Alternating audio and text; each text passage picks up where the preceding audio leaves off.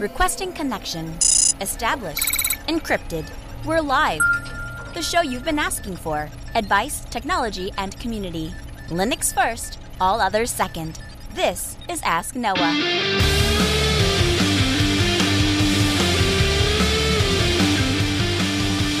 Live from Altispeed Technologies, the Ask Noah show starts right now. This is the show where we came to do all the things on Linux they said couldn't be done and take your questions on how to do the same.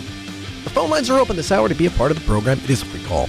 one eight fifty five four fifty Noah, That's 1 450 6624 or send an email to live at asknoahshow.com. My name is Noah Chalai. I am your host. Delighted to be here with you as another episode of Ask Noah kicks off this hour. Josh writes in and says, Hey Noah, all at at home, at points in the past, I've created bootable USB drives with Linux using DD, pendrive Linux, etc. However, I've never had great success getting the device to boot with a PC and a Mac. What is the best way recommended for creating USB bootable flash drives that work across PC, Mac with UEFI and or BIOS? Thanks, Josh. So we'll start here, Josh. I actually do use DD. Uh, that's how I burn all of my USB flash sticks. Um, and that should work for you. Um, make sure that you're specifying at the very end of your command, sudo dd, uh, you know, specify the block size, the input device, the output device, and then at the end, add a space, two ampersand, so ampersand, ampersand, and then a space, and then the word sync. And what that will do is prevent you from removing the USB media too soon. What might be happening, Josh, is it might be writing parts of that file to the flash drive and you may be ejecting the driver, pulling it out before it's actually finished writing, and that's why you're not able to use that drive to install Linux. On 2004, the media checks by default to see if the USB media has been made correctly, and and and this is why. Uh, because it stops a lot of errors. And the number of times that we've responded to a trouble call where somebody says, hey, this thing, this USB thing isn't booting, and we take a look at it, and it turns out the install media is flawed. And that can be because of a faulty ISO. It can be because there was a problem during writing. It can be because you took it out too soon. And so by default, 2004 is going to check to make sure that the image was written properly to the flash drive. Uh, and this keeps people from wiping out their in, their perfectly working installation off of their system in place for one that they attempted to install from a USB stick and then failed. I dealt with this my, myself just a few weeks ago, and uh, it, it's frustrating because if you don't have a backup drive to recover your installation from or to begin a new installation, then uh, you're stuck with a non bootable operating system. And worse yet, if you don't have a second machine to use to create a second backup bootable installation, then you can't recover your system. So uh, that's why that's on by default. Now, I've listed the DD command that I use in the show notes at podcast.asknoahshow.com slash 201. Don't copy and paste it. Make sure that you're using the right drive letter here. I chose SDB by default um, because on my machine, that's what's going to show up as the first flash drive I plug in. But I've also given you the command lsblk, and that's going to list your block devices and or drives. And you're going to want to make sure to run lsblk and take a look at which drive matches up to the size capacity of your flash drive. So you plug in a 16 flash drive, 16 gigabyte flash drive drive. You're going to look to see which drive letter, SDA, SDB, SDC, is going to be assigned to that flash drive. Now, if that doesn't work for you still, there is another option. There's a graphical option. There's a software called Etcher.io, and Etcher is a graphical software for writing ISOs and image files to the flash drive. Now, one of the one of the features that they advertise is that it verifies the image after it's been burned to the flash drive. So this should solve a lot of your issues. It's free and open source. It has a beautiful interface and it's cross compatible. It works on all systems. It works on Mac, Linux, and Windows. And so no matter what operating system you're starting from, what operating system you're trying to go to, Etcher is a great way for you to do that. They provide it as an app image on Linux. So you just have to download it, right click on it, click on properties, find the tick box that says make executable, and you'll be writing USB drives in no time. Now, if you're on a Windows box or a Mac box, you can do the same thing. Go ahead and download the application. Mac, it's going to be a DMG. Windows it's going to be an executable, but either way, the software is going to function the way you expect it to. Give that a shot, Josh. If it doesn't work, give me an email back or give us a call at 866-280-14 or 855-450-NOAH. It's 855-450-6624. The email live at asknoahshow.com. Adrian Aiden White writes in and says, Since hearing your show on the current capabilities of IP security cameras, I've started to look at them myself, but for a slightly different purpose. I'm interested in watching a bird feeder. I'm looking for a good quality image, weatherproof, some sort of night vision, as well as being completely wireless and LAN only. The camera will probably be sitting 10 to 15 feet from the actual feeder. Do you have any suggestions on a camera and software that might work for this? So I'll tell you right off the bat, the most compli- the most difficult part of your question is the wireless part, because there are two things that come through the Ethernet wire that that run the camera. And The first is obviously the data connection. Now, Wi-Fi has existed for a long enough time, and it's reliable enough that we can get by with Wi-Fi cameras as long as we have decent access points within range. The second function, though, that that Ethernet jack or Ethernet cable usually provides is power to the camera. Now, this is going to be much more difficult, not impossible, but much more difficult to replicate uh, out in a tree or at, uh, on, a, on, a, on a bird stand. Now, if you have your bird feeder very close to some other power source, obviously your problem is solved. But I'm going to assume that you don't have power very close uh, to the bird feeder, and I was trying to come up with a different way that we could solve this problem for you. So the first thing I did, we're going to have to find some power. Now, there's a nuclear reactor in the sky that we can take advantage of if we have some hardware. And so what I would do is take a small little uh, 100 watt solar panel, and I would connect that into uh, an adapter made uh, by a company out of Texas. That uh, it's essentially a PoE injector, but it's a PoE injector that allows you to interface with some things that aren't so quite standard, right? So usually a PoE injector just has a AC power cord. You plug it in, plug uh, your network into one, plug the other cable into whatever the device you want to power, and it, it takes the network, combines it with the power, and away you go.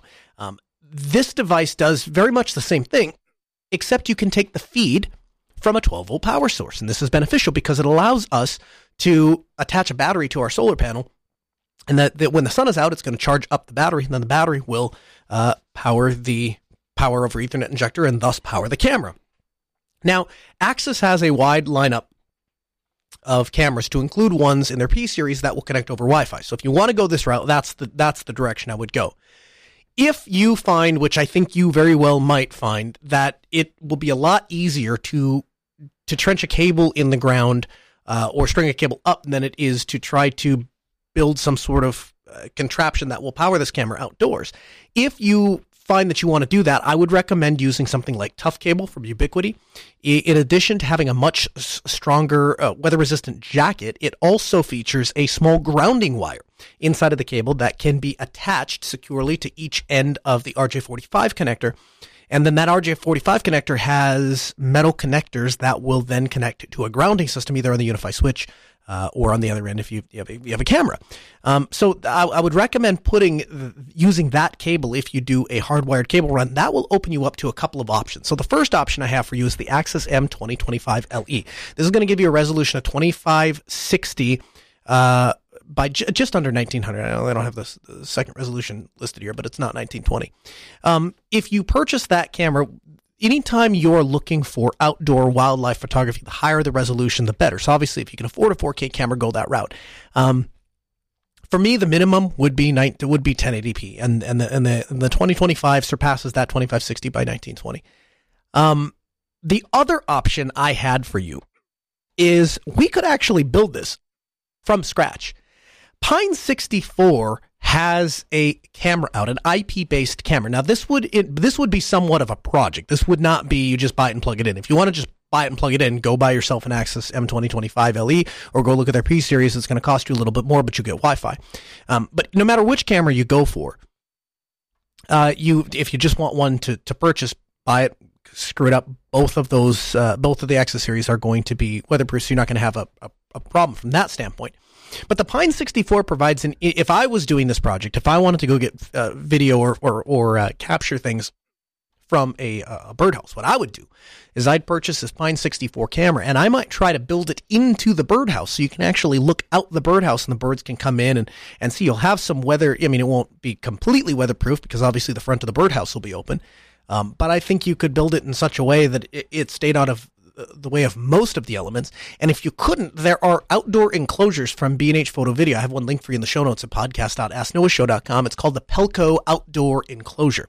And it's a IP camera enclosure that you can use to make any camera uh, weather resistant, to include the Pine 64 IP camera. Now, one important note with the Pine 64 they are not considered a production device. It is decidedly a dev kit. So it's something that you are going to have to build. But, you know, the M2025, I think, is almost $400. So for the price difference of, uh, of under 100 bucks, uh, even with the enclosure, and then you get to to to build the camera the way that you want to build the camera and have it do the thing that you want to do. It's going to come with a basic Linux installation. So what you're going to have to do is find a way to generate an RTSP or RTMP stream. There's a couple different ways you can do that. Uh, you could do that with VLC. We'll do that. FFmpeg We'll do that. And so you could set that up to just uh, to to start a camera stream, and then you can pull that in the exact same way that you'd pull in any other camera stream from Dahua or UniFi or Axis or any of the other companies, and that is through like something like a Synology NVR installed with surveillance stations. that doesn't work, give me a call. Give me a call back or shoot me an email. Um, our next email comes from uh, who is this from? Internet filtering. It doesn't. Uh, or I'm sorry uh, headset recommendations. I'm spending more of my day on Zoom and I'm looking to purchase a medium to high end headset and microphone combination. Do you have any recommendations? Thanks, David. So, typically my go-to headset when companies or businesses uh, ask it's it's typically because they're doing some sort of communication and, and for that i tend to recommend plantronics plantronics has been the headset manufacturer microphone headset manufacturer for nasa for years um, and they always produce high quality, very high end products that, that deliver and you get what you pay for. Typically, telephony is assumed that it's going over something like G711 at 64 kilobits per second. And the quality of this or the quality of uh, uh, an ordinary phone call is just not going to be great. And so it doesn't make a lot of sense for Plantronics or other headset manufacturers if they're manufacturing for telecommunications to put a lot of research time and effort into a microphone. These days, in the era of COVID, we are doing a lot of our communication from the computer. And of course, with the computer, things like the Opus codec, which provides an almost indistinguishable from in person uh, quality. Uh, the microphone quality does matter. And so I try to stay away from things that are specifically made for te- telephony if we're looking, if quality is, is, is a factor here. So there's a few options you can go with. The first is if you want the absolute best quality, what you're wanting to do is separate out your devices. So just like a spork doesn't make a particularly great fork and it doesn't make a particularly great spoon, but you get a fork and a spoon in one. The same thing is true for any sort of combined audio device. Any microphone that has a digital to audio converter, that is to say, instead of having an audio connector, instead it has a USB connector. Um, what they're doing is they're building in that audio interface into the microphone itself. And as you might imagine, when you call China and say, Hey, I want to buy an audio interface. And the, the, the, the key thing here is we need it to fit inside of the microphone itself you can understand the kind of quality that you're going to get out of that. And so what, what I start with is a really great uh, audio interface and I'm, I'm partial to the Zoom U22. Now this is a small little audio interface and I typically use it anytime I have somewhere where I need to get a professional microphone uh, into a computer in the least expensive way possible. The U22 is can be powered off of batteries or it can be powered off of the USB bus. It comes with a dedicated uh, input gain as well as a dedicated headphone monitor output. Uh, tiny little device can fit in your pocket and cost 99 bucks on Amazon. Now I pair that with a boundary microphone. And this is a microphone that is, if you've ever been to a hockey game or a, or a basketball game, they have little microphones around the court and that's what allows you to hear like the stick or the ice noise and stuff like that. That's known as a boundary microphone. They're about 90 bucks. And I've taken one of those and placed it on my desk and that allows me to speak just as if I had uh, the microphone in, in my laptop, but it's going to offer a much better experience. And then if I need to do something where, where quality is everything, so for example, I'm filling in on the air or I'm, I'm giving an interview, making an important business call, then I tend to use a headset. And I use a broadcast headset made by a company called Sennheiser. And that will plug into the exact same USB audio interface that I had the boundary microphone. The difference is I'm going to get a much better microphone and a much better sound because the microphone is closer to my house and it's a little bit more directional. This also gives me the opportunity to tie it into a mixer and so I can feed other audio back to the remote caller like laptop, my phone, etc. If you want the cheapest, I just need to get it done. I need something that I can order on Amazon and I don't have hundreds of dollars to spend on it, then I'm going to recommend the Jeecoo, J E E C O O, Xperia USB Pro Gaming headset. It's less than $30. It's available to Amazon Prime. It works natively on Linux. It has a built in USB audio DAC. Um, but the nice thing about it is, it's got thousands and thousands of reviews with from people that are very happy with the quality. And so if you're looking to split the difference between those two, that's something that I, I would take a look at that Jeecoo X, Xperia. I'll have a link for you in the show notes at podcast.asknoahshow.com. Stephen writes in, Hello Noah, I filter my home internet using Smoothwall on a VM and OpenDNS.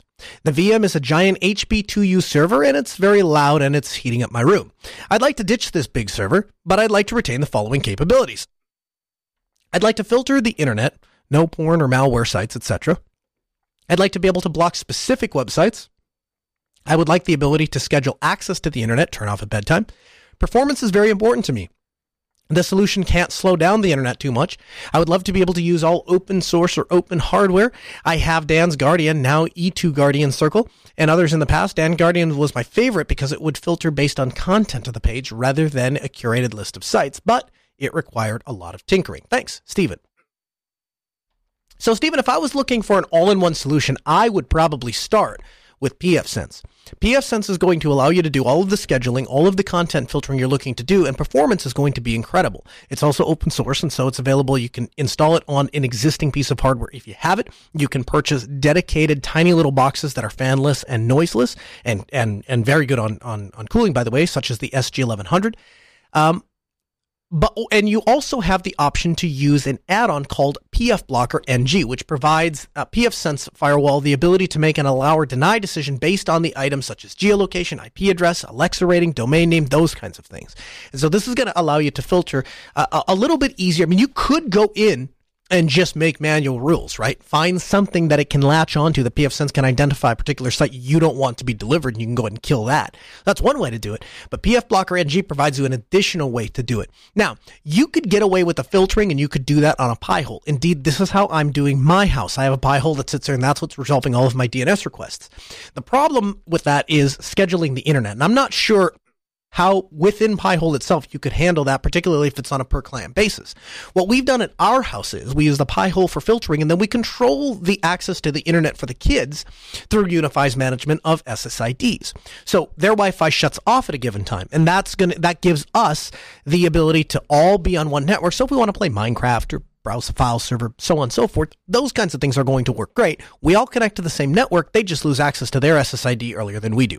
Hope that helps. I've linked a guide to using PF Blocker in the show notes. You can find that at podcast.asknoahshow.com. Sometimes it can be useful to run the same program multiple times. Sometimes you need to simulate two different users, or you need to try a, a, one particular program in two different ways. Well, Snapcraft allows you the ability to run snaps as parallel installs. Parallel installs enable you to run multiple instances of the same snap on the same system. Each instance is completely isolated from all other instances, including its configuration interface connections, data locations, services, applications, and aliases. Now, this feature is considered experimental. In particular, the snap install will fail if it has the same name already installed. So you can't just install it twice. You got to do something. Uh, it's a little bit more complicated than that, but not much. Uh, you start by just entering the command sudo snap set system space experimental.parallel dash instances equals true. And we'll have that command for you in the show notes. You'll need snapd version 2.36 or later if you want to use the parallel installs with strictly confined snaps. And you're going to need version 2.43 or later if you want to use snaps using the classic confinement. Um, this is really useful, not only from a troubleshooting standpoint, but it's also useful from the standpoint that again sometimes you need to simulate users and sometimes you need to say can this user talk to this user or can this thing do this thing? And if i put it here how fast does this go here? Being able to run both of those instances on the same machine in their own containers is what i think is going to push container technology uh, into as the default standard for the desktop because you not only have the security and, and flexibility that comes with it now you have the ability to, to, to use that for troubleshooting and, and, and, moving forward. So excited to see that. And so if you weren't aware of that, go ahead and enable the multiple instances features and give that a shot. Our gadget of the week. This is I've been most of you know that I've been in the market for quite some time for a really great pocket PC. If you've ever met up with me at a conference or you've ever met me in person, you know that I take my laptop everywhere with me. And I do that because I never know when I'm going to need instant access to uh, to my company and to email and all of the resources I have. Now, I've looked at the GPD Pocket in the past, but when they officially dropped support for Linux, I became a little bit skeptical. And even though there are reports that it still works, I figure if I'm going to look at a company that doesn't officially support Linux, why not see what else is out there? I came across the uh, the Ockel Sirius A, and it combines the connectivity and functionality that you want with a personal computer with the portability you expect from today's phones. Uh, it looks like a wedge phone. Essentially, looks like a phone with a really fat back end, so it kind of creates a wedge. It has an Intel Atom X7 Z8750 processor, 8 gigs of RAM, and 120 gigabytes of flash storage. Now they do have a it, it resells for for seven hundred ninety nine dollars. And what I like about it is it literally has the form factor of a phone, but they use the wedge shape of it to incorporate all of the connectors that you would need, like Ethernet, USB, Type C, those kinds of things. Now they have a cheaper version, a 4 gig uh, RAM model, and a 64 gig flash storage. For 100 bucks less, it's 699, but I'm not interested in that. I'm mostly interested in the 128 and, and 8 gigabyte RAM. So again, it's called the Ockel Sirius I haven't made a decision yet if, if this is something I'm actually going to order. I'm still kind of looking and researching into it, but I'd not come across this, and there are very few actual pocket PCs out there. So this was one of the things that caught my attention. I thought it was pretty interesting, and I'll, continue to kind of keep my eye out in this realm to see if, if something comes up. But, but eventually, I'm going to land on something that I'm just going to take around in my pocket all the time because more and more I'm finding that I just can't get the level of uh, the level of work done I need to be be able to get done on my phone, and it's becoming increasingly to carry is becoming increasingly inconvenient to carry my backpack with me everywhere when everybody else is able to work just off of their phone. In the news this week, Nextcloud Hub 20 is a dramatic step for users, bringing different platforms they use during the day into an integrated experience. This can reduce friction, improve reaction times, avoid context switching, and ultimately bring greater productivity to tens of millions of users across the globe, all while protecting data security and digital sovereignty of private and enterprise users. So this is a direct quote from Frank Karlitschek, obviously talking about Nextcloud Hub 20. The new dashboard provides a great starting point for the day with over a dozen widgets ranging from Twitter, GitHub, Moodle, Zammad are already available. The new dashboard, it, it, th- this is what you have been looking for in a piece of open source software when you're running your business. The amount of time that I take in the morning, which is like a five to 10 minute deal, just to go through and open up all of the things and get connected to all of the things just so that I can see what's going to happen for my day. And what Nextcloud is aiming to do here is make work social. Make work social and make your tools social so that they connect to other things. And the reality is Twitter, GitHub, Moodle, Zammad, these are all things that are already part of our daily process, most of us, depending on what, what industry you're in. And what Nextcloud aims to be is the one-stop shop to get access to all of those things. Now, it gets even better because Talk has been introduced with bridging, so you can get to other platforms to include Microsoft Teams, Slack, IRC, and you guessed it, Matrix. The notifications that activities were brought together, making sure that you won't miss anything important, and they've added a status setting so that you can communicate to other users what you're up to. Deck, which is huh, Deck count the ways I love thee. Integrates with dashboard, search, and introduces calendar integration uh, for card editing and series of smaller improvements. And if you've not used Deck, it's a task management system and it's fantastic.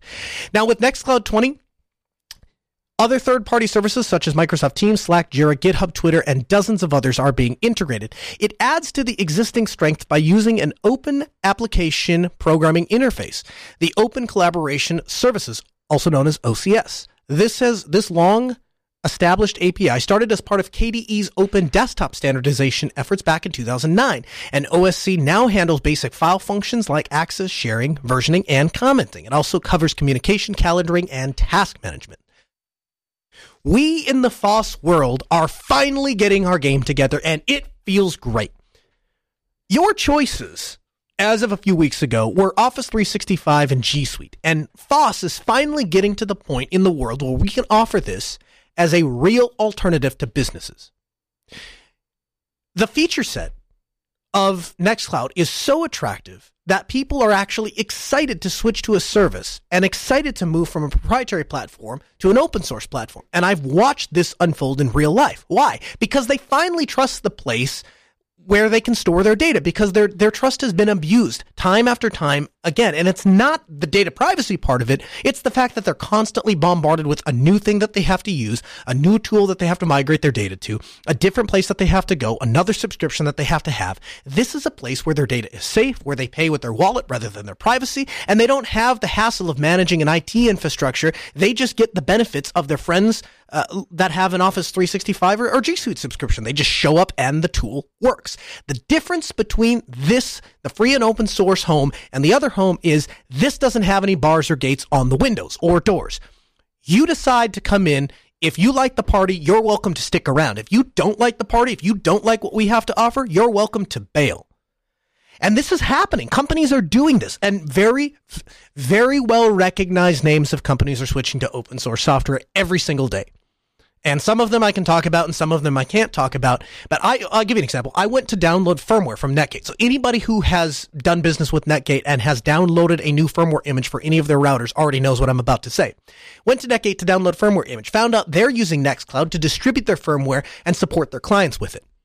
Do you know why? Because Netgate gets it. Netgate doesn't want to have an added cost from Dropbox, and they don't want to have to deal with the fact that Facebook is going to shut off access to the EU market um, because they, there's a government disagreement. They just want to be able to ship and sell routers. And when people need a firmware, they just need to be able people to be able to download that that link from their site. And Nextcloud enables them to do that. Nextcloud enables our business to function. Nextcloud enables businesses all across the globe to function. And here's why in particular this is huge. The open collaboration services. This protocol, the ability to bridge and connect to other services is paramount. And I've seen how important this function of bridging is uh, with Matrix. People are happy with all of the tools th- that Matrix, Teams, Slack, Discord, Facebook Messenger, email, text, it doesn't matter. Most people don't really care what the messaging platform is. It works well enough for them. The problem has become people people are just sick of switching. They're sick of having to choose a new platform. They want to pick one thing and be done with it, and they want to stay there. And every time they change jobs, every time they change, every time the company, uh, even within a certain job, changes, they're back to the beginning and they have to start all over again. And that gets to be frustrating, and that's difficult for people to to internalize. Um, and so anyway, so I'm I'm super happy for what uh, for what Nextcloud has done there. And the way they're doing this on the back end is they're shipping MatterBridge as a separate app, and this is installed automatically when Nextcloud Talk uh, when the admin enables the MatterBridge integration. So instead of using the binary that they ship, uh, the admin can also install MatterBridge direct, uh, locally. Now that connection is a channel per channel, so a channel moderator can configure a bridge in the settings on the right hand side, and that monitor that moderator can choose a protocol like IRC or Slacks or Teams. And once that's enabled, messages to the room are simply bridged, and you can then communicate with multiple channels, or you can sync a lot of things to a single room. So you can create a single talk room that connects to, to IRC, excuse me, two IRC rooms, a matrix room, a Teams room, Whenever a user says something in Teams, it gets replicated to the talk room, the two IRCs room, and Matrix. And when a user says something in talk, it gets replicated to Teams, the two IRC rooms, and Matrix, so on and so forth. So the bridge keeps running even if you're not logged into the browser. And of course, this addresses uh, one of the one of the the key shortcomings back in the IRC days. Uh, Slack works with a token. MatterBridge doc is good. Um, but must be carefully followed because of the new Slack app type does not provide compatible tokens, so the classic deprecated app type must be, must be selected. Matrix, as you might expect, is flawless. Classic login, password authentication. Mattermost, as you might expect, flawless. Classic login, password authentication. IRC, basic, no auth, no nick password, but they're extending the configuration. XMPP and Jabber, they don't quite have working uh, yet. They're still working on that. Um, and uh, Microsoft Teams is still being tested, and that's not, I guess, a huge surprise to me because at the end of the day, it's Teams that's going to be somewhat difficult to work with. Now, our next guest is Matthew Miller. He is the Fedora project lead and a guest this hour on the Ask Noah show. Matthew, thanks so much for taking the time. Welcome into the program. Hi, Noah. Thanks. Always happy to be here. I appreciate you taking the time. So let's start with this. Fedora 33 is right around the corner uh, in October, and it comes with a few changes that I kind of wanted to talk to you about. So the first is what is with Nano? Nano being the default terminal-based text editor for yeah, I have been using VI for the last 15 years, ever since I got into it and couldn't figure out how to exit. Why the change? Oh yeah, right. Well, exactly. You've been you have just been stuck in that terminal. It's still you're typing a whole bunch of characters in it, hoping something's going to happen. Um, we wanted to make a change that would be more friendly for users who are not, not not used to the command line, not necessarily newbies, but you know programmers who are used to a GUI environment these days, who are you know using Git and they suddenly do a Git commit and they're thrown into a text editor with no hint onto what to do next. So I'm an old school sysadmin. I know how to use VI, um, but it's not a great editor for just casual editing. It really takes some commitment to become a VI Vim person, and our goal is to you know, we want to enable people who to have that experience, but you shouldn't be dumped into it. Surprise! Now you've got to learn challenge. Um, actually, there was just a Twitter exchange I was seeing about you know what what what Linux needs to do to you know dominate the world, as people always discuss. And one of the uh, first points someone made is we need to stop making it so that um, you're bombarded with things that feel like you need to learn new terminology, learn new things just to be able to get, you know, to be accepted into using this operating system. So we want to just smooth that a little bit. That's basically the intention. I, you know, I think that makes perfect sense. And the reality is, Vim is still there, right? Somebody wants to use it if they're in the habit of typing VI and then opening a text editor, they have the option of doing that, right? Yeah, and you can set the editor variable to change the default for however you want. Uh, True confessions, I actually use the Joe editor most of the time, so okay. I'm already reconfiguring things from the default. So well, that's awesome. I'm glad to hear that. And I'm glad to hear that there is a shifting mentality to be welcoming to new users so they don't feel like they have to learn magical incantations to be able to edit a config file. Um, there is some more exciting stuff, though, that's happening, Matthew. Instead of swap, you are switching to something called ZRAM. Um, ZRAM is a RAM drive that uses compression, and due to that compression, it uses half as much memory. Um, as as its size, tell me a little bit about ZRAM and, and how that works. Yeah, I mean, it's like everything old is new again. There was something from like the late 80s or 90s that did the same thing in DOS. Uh, sorry, flashback time. Uh, but basically, anytime you're hitting swap, it's just so much slower than RAM that it's it's a bad situation. So we wanted to do something, especially on you know less uh, less memory full laptops and things, to make them uh, a- able to cope with situations where they get near the edge of that. And basically, uh, only a tiny little bit of memory is used by the RAM drive unless you hit it. And then when you hit swap, whatever would be going to swap on disk is now ends up being compressed in RAM. And it turns out the stuff that usually goes to swap compresses really well. So, uh, two times is conservative, maybe even more than that. So, it effectively gives you close to having more RAM without actually having more RAM on your system. Um, I have yet to see some really solid performance benchmarks, but just the basic playing around with it, it looks like it's pretty good. So, if if you'll excuse my ignorance, I'm just trying to wrap my head around this. It's a drive that you create dynamically in on RAM itself, and then it's kind of like a reserved emergency portion of RAM that then is written to in the event that the actual memory is running out. Yeah, it's not even reserved. It just it is um, it it grows when needed. Um, so I see. You can yeah. Uh, it, it's in some ways it's like uh, if you ever looked at tmpfs, like the slash temp on Fedora and most Linux distributions. I think now.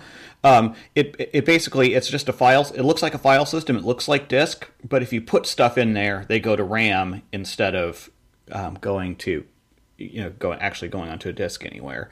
And if you don't have anything there, it doesn't take up any space. So it's basically like that. So, and again, this is probably mostly due to my ignorance of, of how memory works. But so, if the memory is filling up, and the, and the purpose of swap space is if the if the memory gets too full, that the kernel doesn't panic, it can then just write to swap space. How does putting that back into RAM not cause the system to run out of memory? Uh, The magic is this happens to be compressed then. So the stuff that gets put there gets squished down, so it takes up less space than it did when I it see. was in actual memory. Ah, okay. So it's the compression that actually saves us. I see.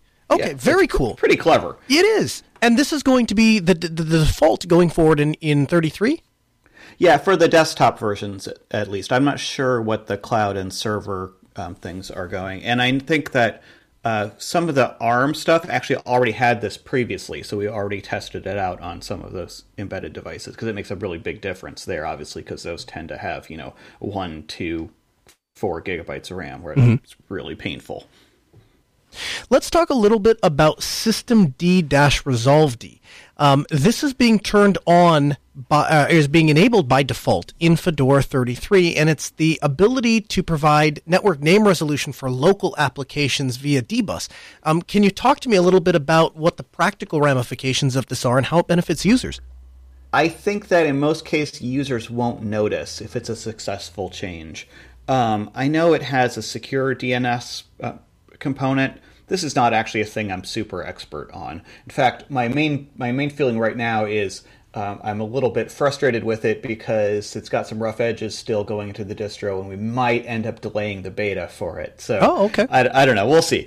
Um, or it might end up getting reverted. Um, I, I think um, yeah, it's not something that I've put a lot into. Sorry, I can't give you a good answer on this one. No, that's that's perfectly fine. I'm mostly interested in kind of where where where you're at with that. Um, so this isn't a serious change, but it's pretty cool. You now have an animated background based on the time of day. This is the kind of eye candy, the kind of polish that I think we don't often get in the Linux land, and you're doing it Fedora. It's cool. Tell me about it.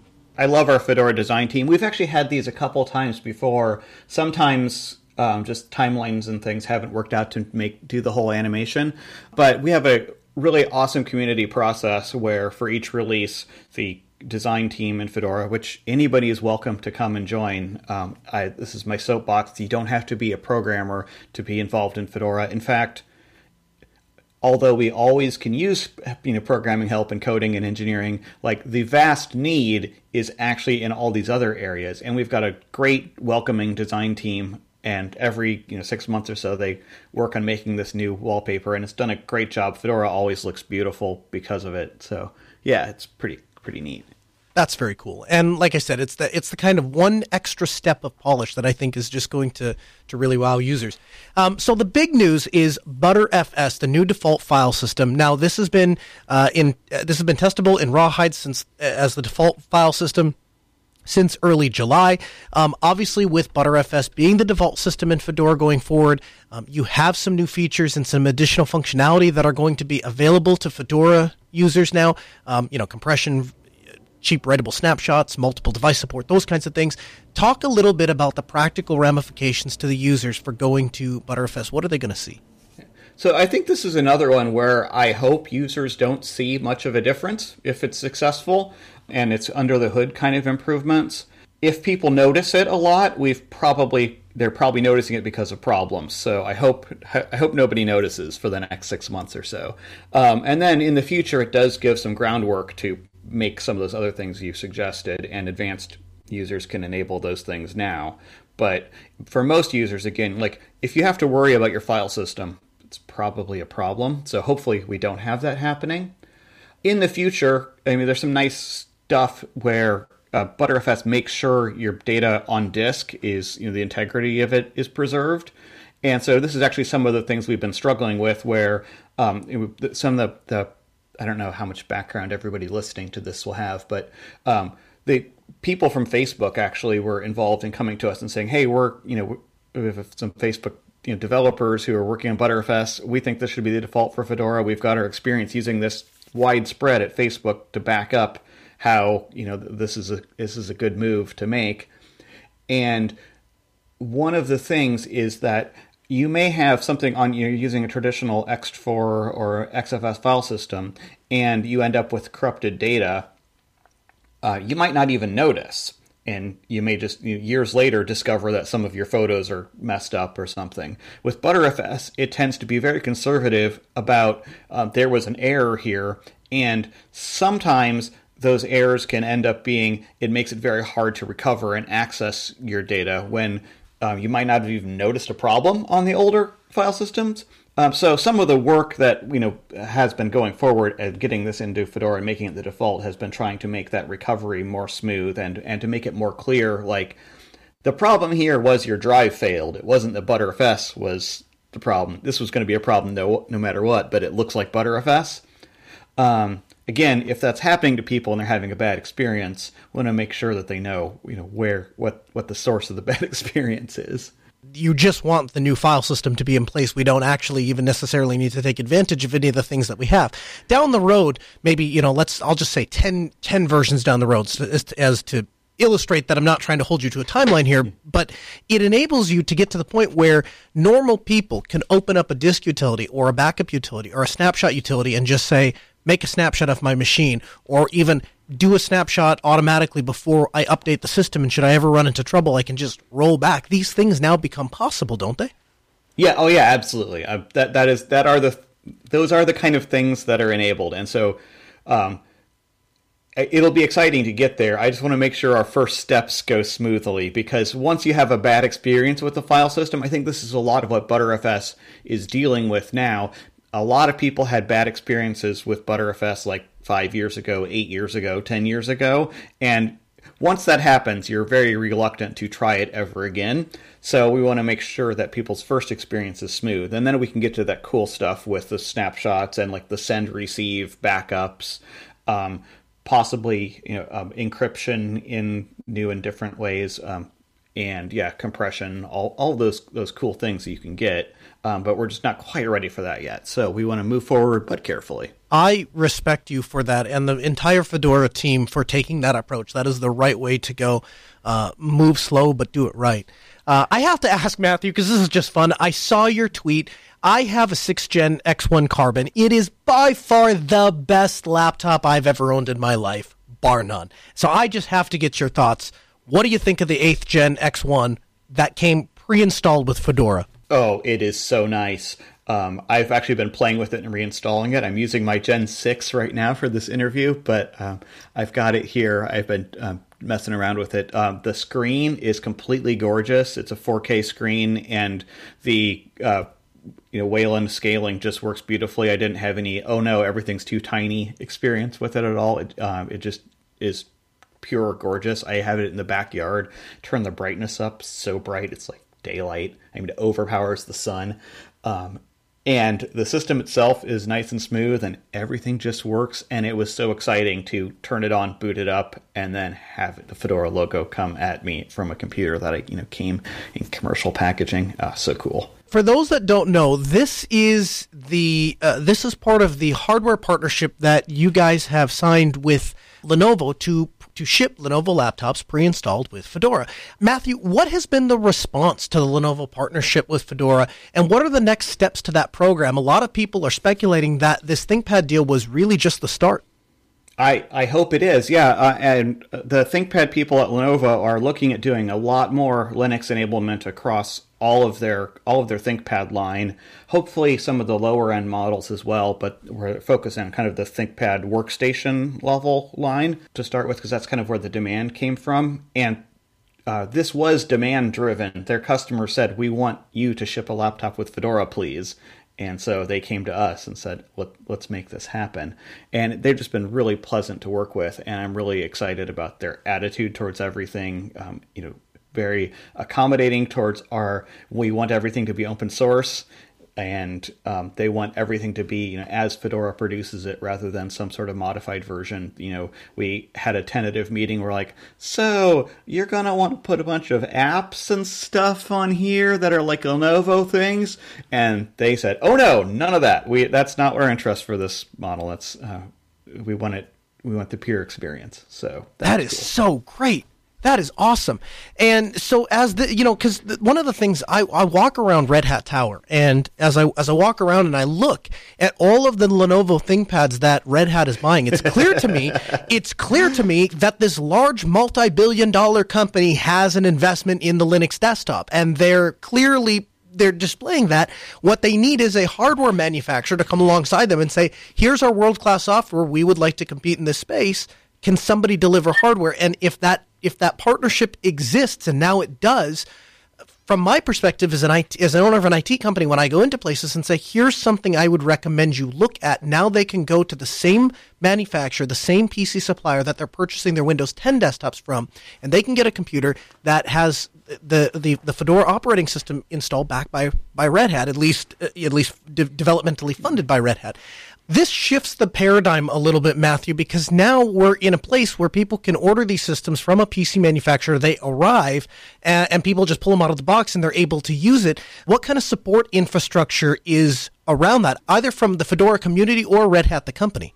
So, yeah, Red Hat, the company, supports you know, RHEL. RHEL is the product. And uh, Red Hat's investment in has a big investment in the desktop, but that is mostly targeted at um, the technical workstation space, like animation studios use RHEL Workstation.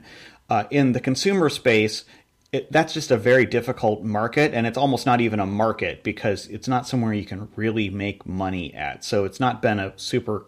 Red Hat is an enterprise company, not a consumer company, hasn't been particularly interested. But I think there's a realization that it's strategically important to have a foothold there. And so Red Hat's investment in you know, the Fedora community and the Fedora desktop community there helps um, you know connect into the whole Red Hat ecosystem that Fedora is part of. Uh, so our support there is you know our standard you know community support. Ask Fedora, uh, AskFedoraProject.org is uh, very very great, quick, friendly, helpful answers. Um, and actually, Lenovo has their own support. So this is the first line of support here is uh, if you've got a problem with it, uh, call Lenovo and they will help you. Even though you say they're not going to do, oh, you're running Linux, never mind. They will actually help you solve your problem. Um, and so you're not just on your own. There's also a Lenovo uh, Fedora forum that people can go to and get help. And um, some of the people that I've worked with actually on the ThinkPad team are active in that forum. So I know for sure you can get expert responses there. That's really fantastic. So this has really been thought out end to end. Um, and and I and I, I really I commend you and the Fedora team for for the for the unquestionable amount of work that you've had to do to get to this point. How would you pitch Fedora to other hardware manufacturers? Fedora uh, tends to follow the upstream very quickly, um, which gives you two advantages.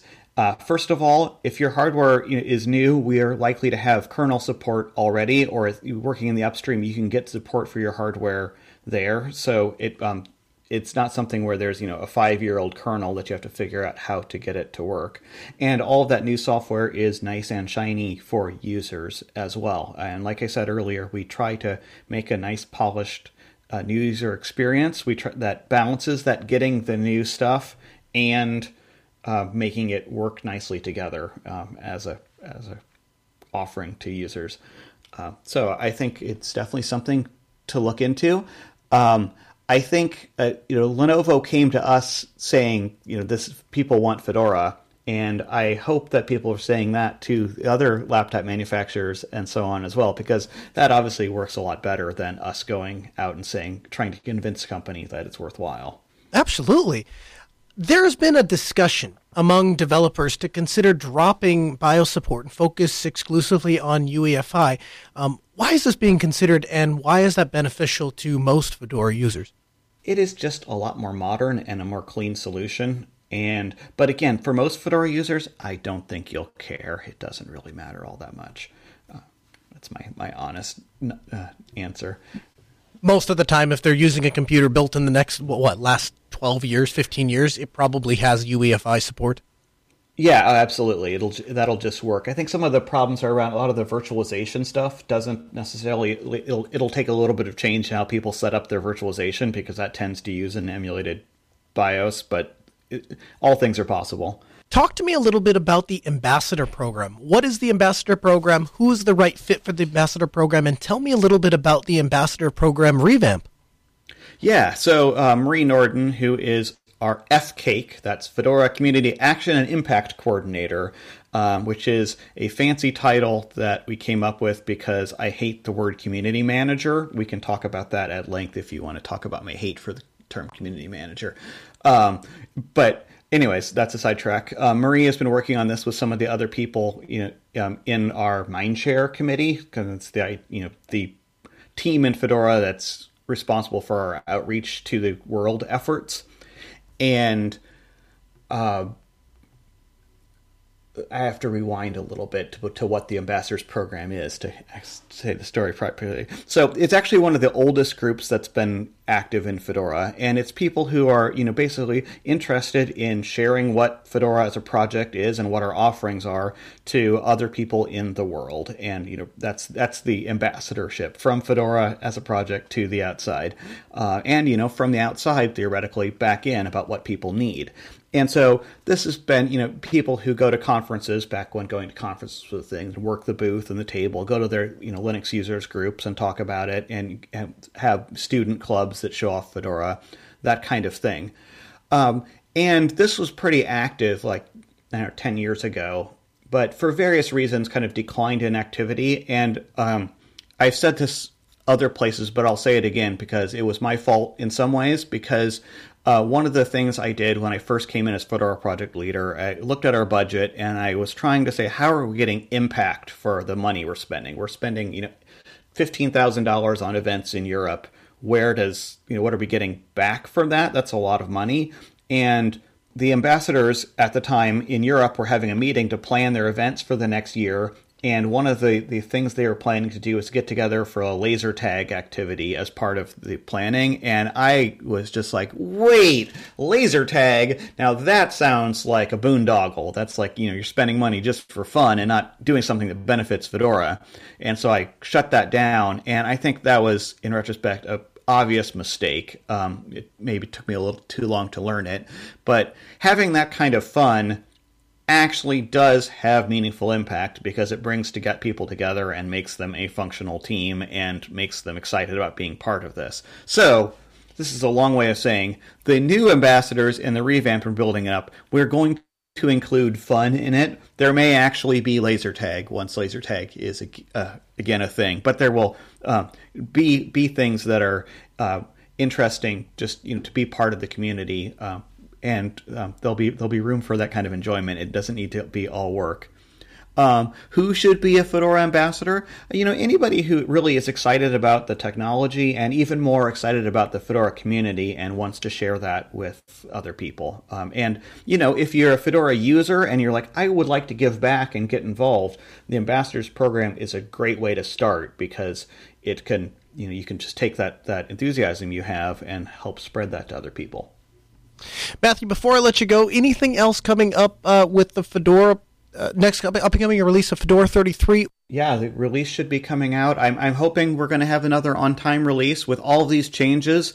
Um, I'm just going to forewarn if we end up slipping a week or two, it, it, might happen. I know we used to have a pretty bad reputation for never making our deadlines, but we've solidified that a little bit. I hope we get forgiven if you know it happens. We don't meet this one, um, but that's part of what happens when you can you know see the whole schedule and the process. A lot of projects don't tell you when their release day is, so they always feel like they're on time. With Fedora, it's all in the public, so you know you can see what's going on.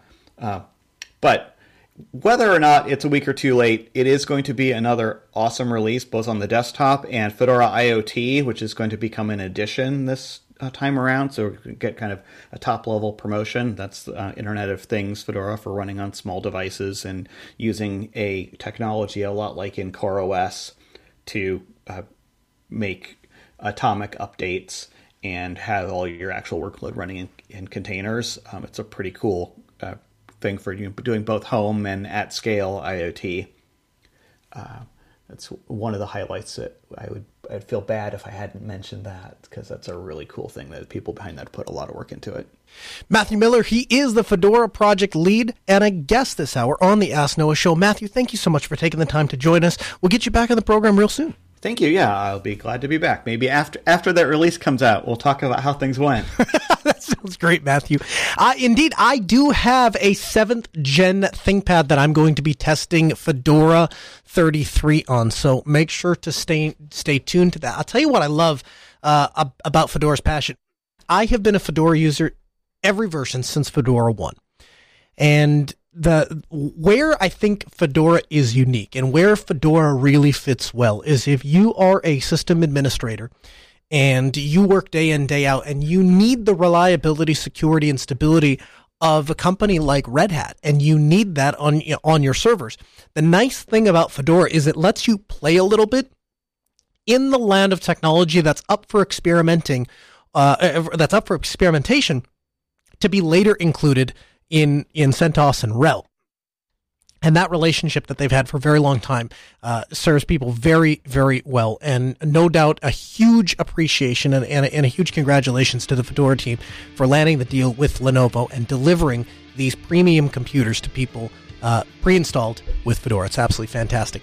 Hey, I like I said, I have my, in my possession that 7th Gen X1 Carbon, so keep an eye out for a review as well as an update on how well Linux works on it. Huge thanks to Sarah, our call screener, JT, our producer. All of the notes can be found at podcast.asknoahshow.com. So if you want links to the things I'm mentioning, the products I'm talking about, the picks, they're all there. Head over to podcast.asknoahshow.com. Follow us on Twitter to get the latest up-to-date news. We'll be back next Tuesday, 6 p.m. Central. AskNoahShow.com. See you next week.